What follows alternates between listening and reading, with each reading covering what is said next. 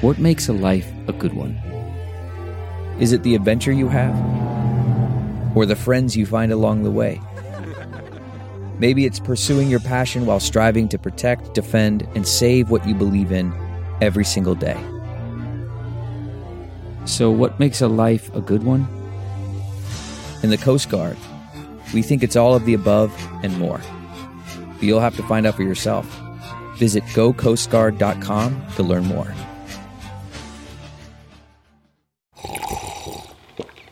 That's not just the sound of that first sip of Morning Joe. It's the sound of someone shopping for a car on Carvana from the comfort of home. That's a good blend. It's time to take it easy, like answering some easy questions to get pre qualified for a car in minutes. Talk about starting the morning right. Just like customizing your terms so your car fits your budget. Mm-mm-mm. Visit Carvana.com or download the app to experience car shopping the way it should be convenient, comfortable. Ah.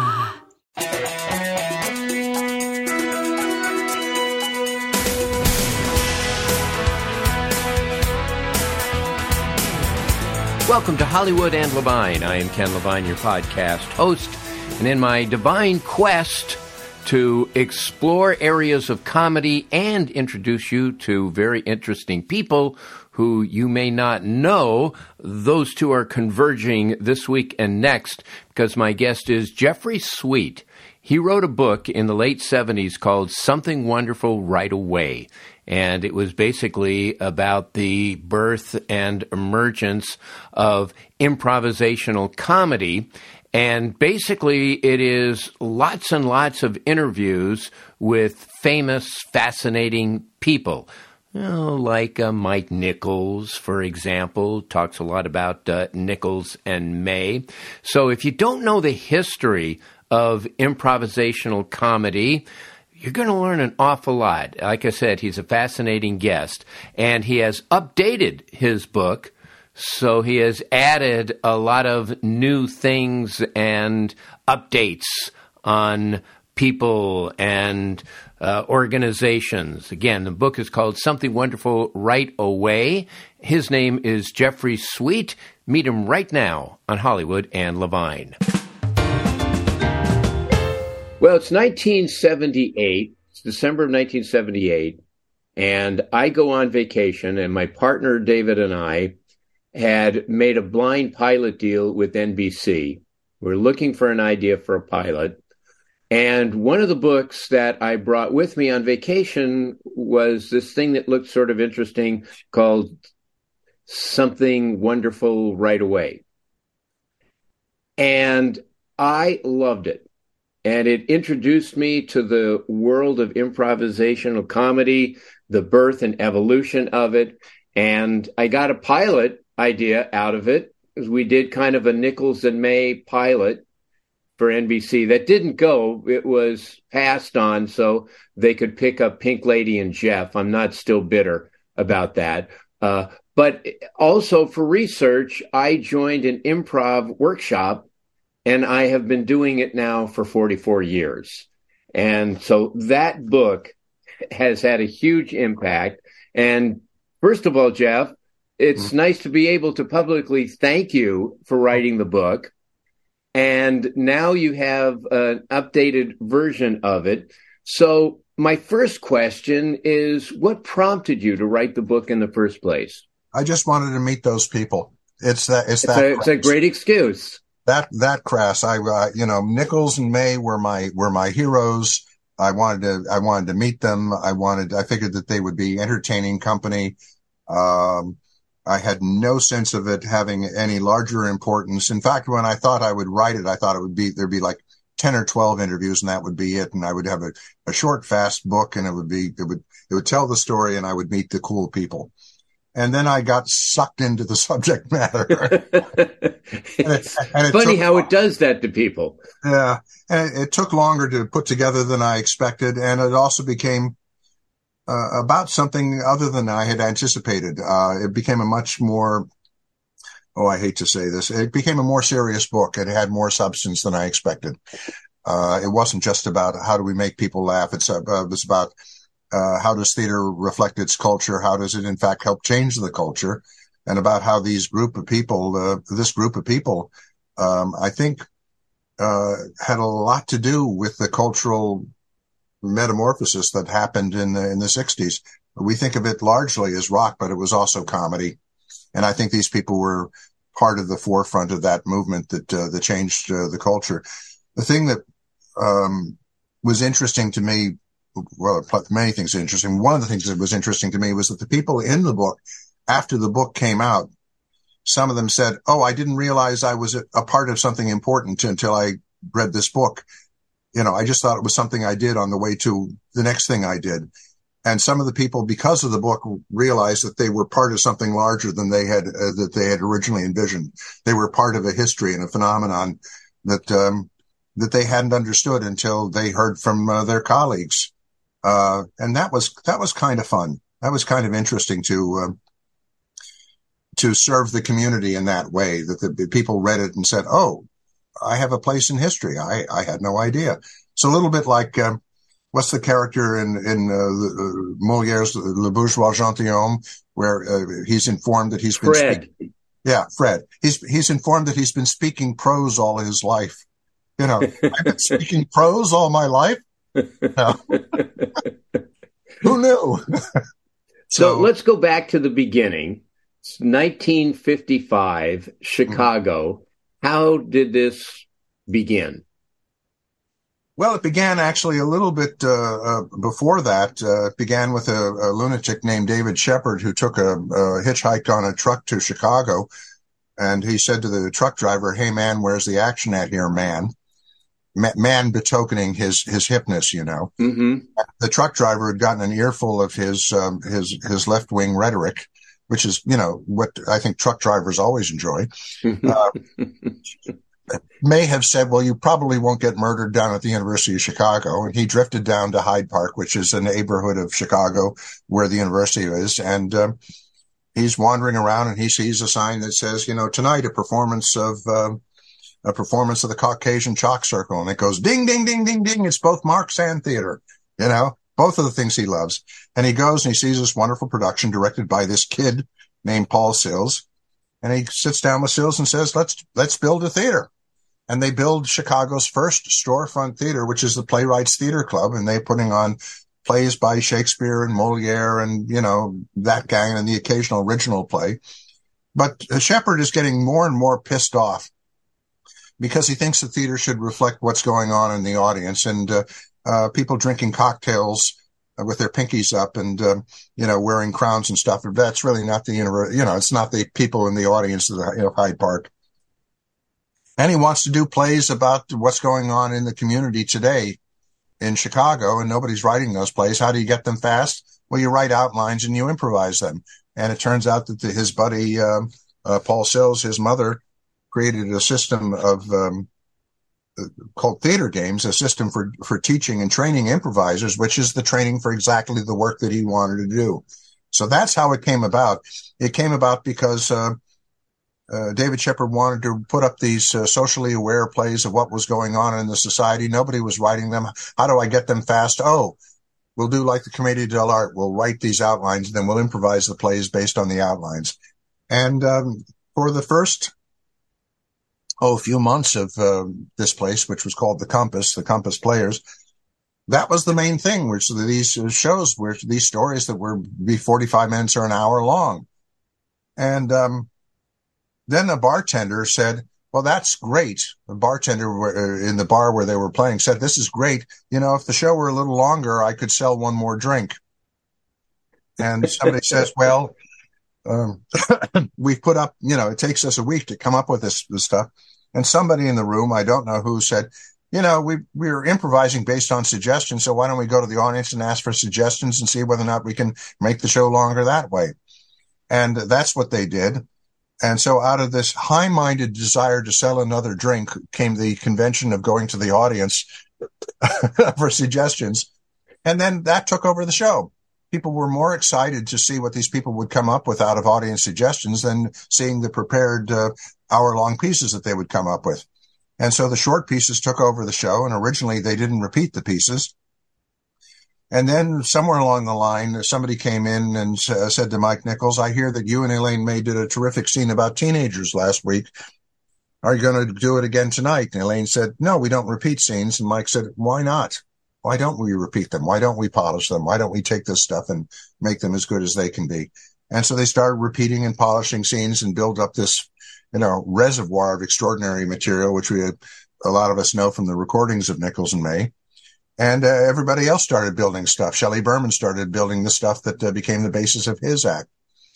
And then finally, um, finally Compass fell apart because everybody was fighting and uh, nobody was a real businessman. And, uh, uh, you know, all that stuff was going on and it, it fell apart. Nichols and May went off to become a star. Shelley Berman became a star. Paul Sills was managing a nightclub in Chicago and he's looking at his friends who are, you know, very successful doing the same kind of material that you used to be able to watch for the price of one beer. And he thought, Hey, well, maybe a more disciplined version of the compass would, uh, would go well now. He said, let's reopen the compass. And David Shepherd says, uh-uh, I owe the name. I, I own that name. You may not call it the compass in one of the many disastrous decisions that, that marked the career of David Shepherd. uh, and, uh, and they were trying to come up with a name for this new, more polished version of the compass. And they remembered this rude, insulting argue, uh, article that, uh, um, um, this uh, New Yorker uh, writer wrote calling uh, Chicago the second rate town and he called it the second city. So, they took what had been an, an insult and turned it into, it was, you know, um, uh, sort of a fuck you back to AJ Liebling who came up with this, you know, you're going to call us second rate. We're going to name a, a theater after that. And Liebling, shortly before he died, reportedly said that the one thing he would be known for was for having inadvertently named a nightclub which proved that he still got it wrong because it wasn't a nightclub, it was a theater. And also, people remember Liebling as a tremendous writer. He did write some great stuff. He got the Second City stuff wrong, but you know. Well, if you're from New York, you probably go, no, he didn't get it wrong. he didn't get it wrong. People from LA go, wait a minute, we're the second city. Yeah. You know, we're not we're not the third city. I want to go back to theater games. Okay. Uh, and, and you mentioned theater games, which Viola Spolin was Paul Sills' mother, and she came up with this. Yeah. Talk a little bit about what the theater games were, what some of the theater games were, and what the purpose of some of the theater games were. Well, Viola started off um, um, working with a woman named Neva Boyd uh, at a place called Hull House. Hull House. And Hull House was a place where uh, the children of immigrants uh, uh, met with her, and she taught them storytelling games and uh, games that she had collected from her travels in Europe. And this made a big impression on Viola. Viola then, as a young woman, went to New York to try to become an actress and to get in with the group theater and uh, wasn't successful came back uh, to Chicago in time for the uh, the depression to be hit with full force. Was hired to start a children's theater company, and she um, she didn't want to be one of those bossy children's theater directors who said, "Now, Jimmy." Go three steps down towards the audience, look at the exit light and say in your loudest possible voice, here comes the king. She really didn't want to do that. um, she, uh, she knew that if you ordered kids around that they would be as, as snarky and uh, and resentful. Uh, so what she decided to do was when she saw a problem on stage, she would create um, a game, a structure that if they followed the rules of the game, they would solve the problems themselves. So my favorite is the example of when she was dealing with two teenagers who were supposed to have a be playing a romantic scene, but um, uh, they were their body language was all inhibited and their arms wrapped around themselves and you know covering their face and all that sort of stuff. She says all right we're going to play a, a, new game. It's called contact. And the rule of contact is that whenever you have a line with another person you have to make physical contact with them that makes sense that supports the line. So the kids you know their focus went away from oh i'm self-conscious oh what the hell am i doing on this stage uh, to how can i cleverly uh, respond to uh, the rule of the game. And they would figure out ways to, to do that. And she would say, Oh, that's wonderful. Oh, that has to be in the final show. And she would take the best moments that had come as a result of playing the game. And that would be in the final show. And the whole show would be built out of her proposing these games and saying, Oh, that's great. That has to be in the final show. And they would end up putting on a show in which everything that they put up was uh, something that they had created themselves, that they felt a sense of ownership and pride in, that they had not been coerced into by a bullying uh, children's theater director. It was a sense of empowerment. We're showing you what we discovered ourselves, what we found ourselves. But she didn't initially call them theater games. She just, you know, she called them problems. And, uh, my my best guess is that when uh, she her son Paul Sills finally sort of hectored her into writing her classic book improvisation for the theater, he said we've got to call these something. And uh, my hunch is that he's the one who said, "Well, there are instructions for play. Let's call them games." And so I think the term theater games probably came from Paul. I, I mean, they're both gone, and I can't ask them that question.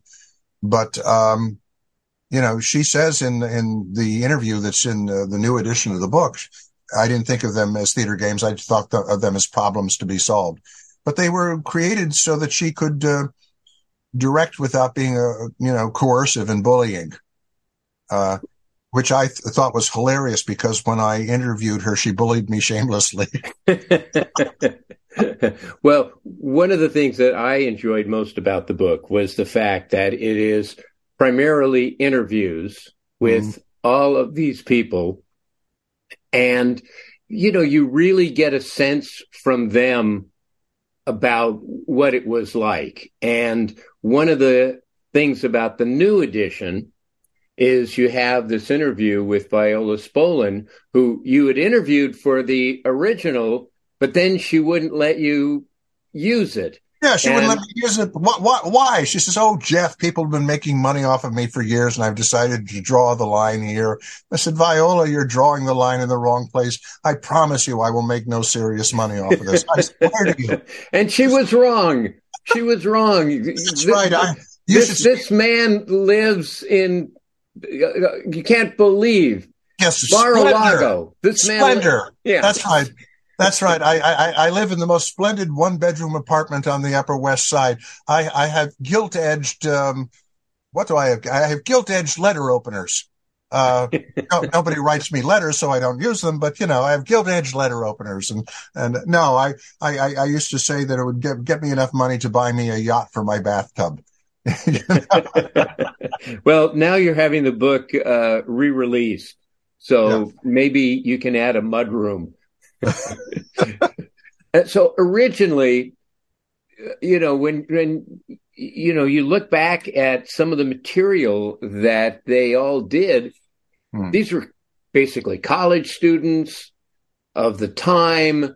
Yeah. It seems that the improvisations were more intellectual, more political, more satiric. It wasn't just about okay, how can we make funny scenes? Yeah, but that, but then uh, this material has always been dependent on the audience and meeting the audience where it is. And when they started off this stuff, they were playing to a, a University of Chicago audience, a, a, univer- a drinking University of Chicago audience. They're terribly important. And even even when they opened up Second City, uh, the audience was part of that, uh, you know, intellectual Kennedy-ish kind of uh, uh, uh group of people who, you know, had moved to the suburbs and uh, and listened to cultural FM radio and and and read all the hot books and. so it was all. It was an audience that prided itself on its its reference level and its sense of culture. It read everything. It went to see all the plays, you know, and um, you know, you could get off a good Kierkegaard joke. You know, today, if you tried a Kierkegaard joke, you would hear crickets. Uh, it's, um, but that's, that's the audience. And, uh, then the big change came when, um, uh, Saturday Night Live started and so many people for Saturday Night Live were recruited out of Second City and people started to go to Second City seeing, saying, Oh, who's going to be on Saturday Night Live left? So you started getting a Saturday Night Live television audience going to Second City, expecting to see Saturday Night Live style material on the Second City stage. And that audience expectation, you know, changed the show. Uh, also, uh, actors who came to Second City wanting to get on Saturday Night Live. So they were finding their characters. And right. they were, you know, so SNL became the tail that wagged the dog.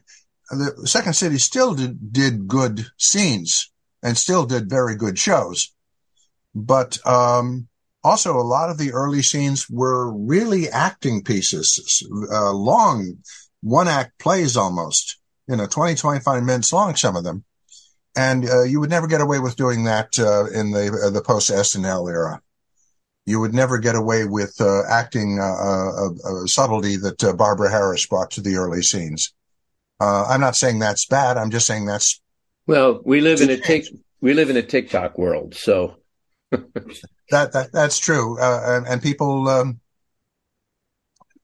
you you know you what you look at movies and you you rarely can see a movie in which a scene lasts more than three minutes. Um, uh, I don't know if you'd be able to get away with um, uh, the opening uh, half hour of The Godfather today with all these long scenes uh, done. I mean, uh, Spielberg has said that if he did um, Jurassic Park today, he wouldn't be able to get away with holding off introducing the dinosaurs for the first half hour. That uh, the audience would demand to see the dinosaurs early. Yeah, very so, true. Very true. So the so, audience, you know, the audience is uh, more than most improvisational theater uh, takes its cue from audience expectation. Uh, and uh, if you don't make the audience happy, they're going to express their uh, uh, their displeasure. And let me tell you, those those dinner rolls get very stale, and you can get a concussion if they're hurled at you. Mike Nichols and Elaine May. Yeah Talk about how their relationship began. Well, their relationship began uh, in hostility.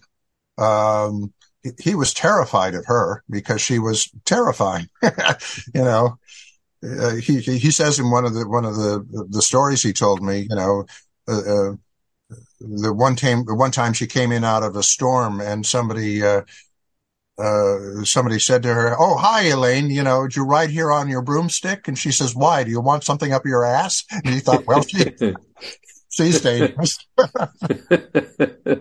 and uh, he was he was in a, a production, uh, a campus production of Miss Julie, which uh, unaccountably uh, Strindberg's Miss Julie, which unaccountably, from his point of view, was given a good review by a Chicago paper, so they were stuck playing it some more.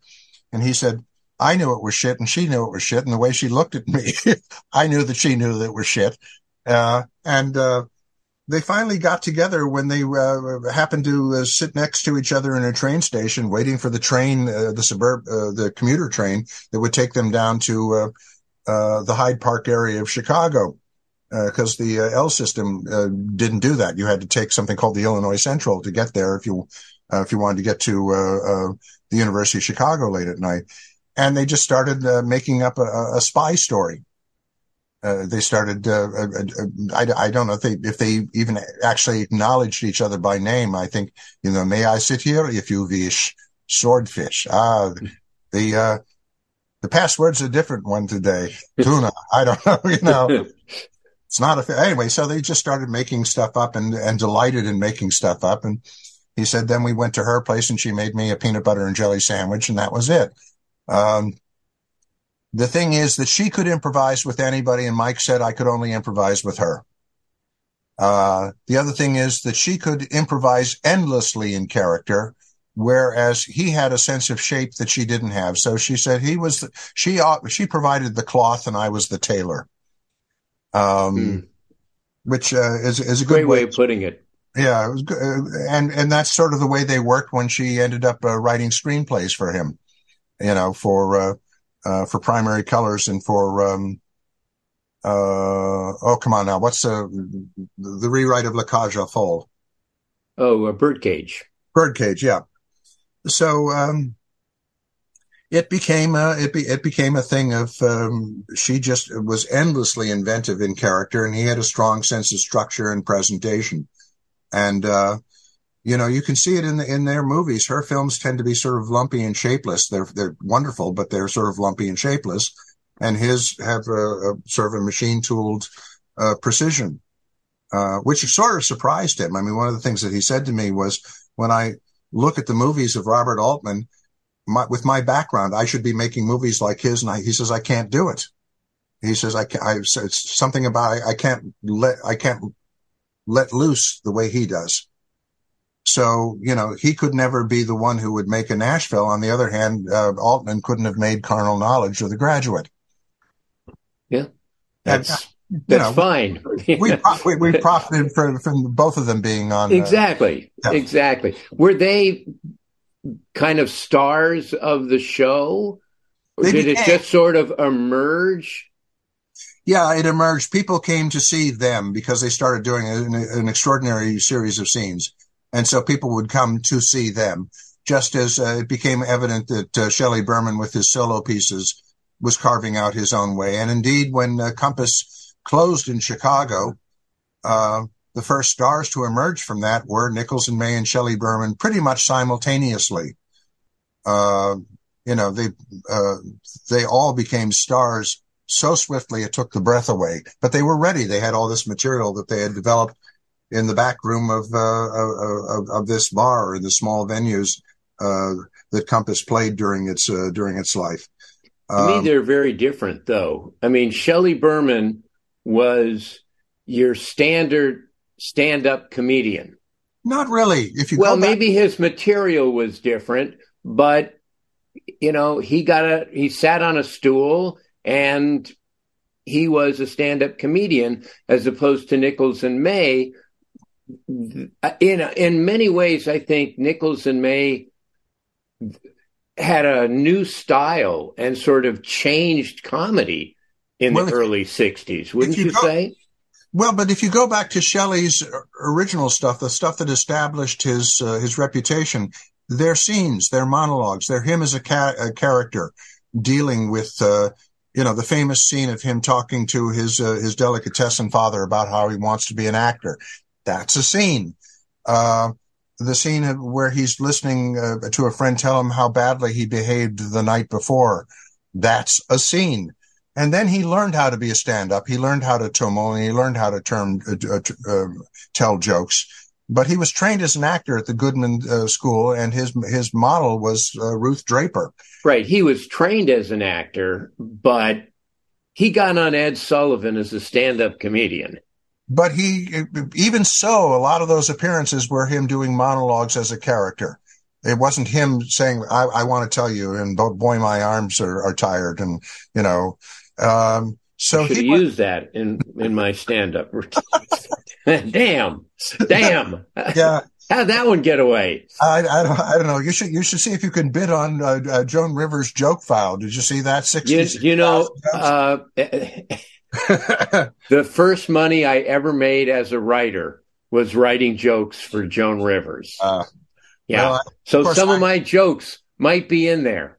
I, I, I, I, I bet they are. Are they worth the five dollars she paid me for them? I, uh, I, I don't know. She was, uh, she was a delight to interview. I must say, she was still furious about how she had been treated there because, uh, when she came in all brash and, uh, with her persona, uh, Del Close couldn't stand her and was, at, you know, made that clear.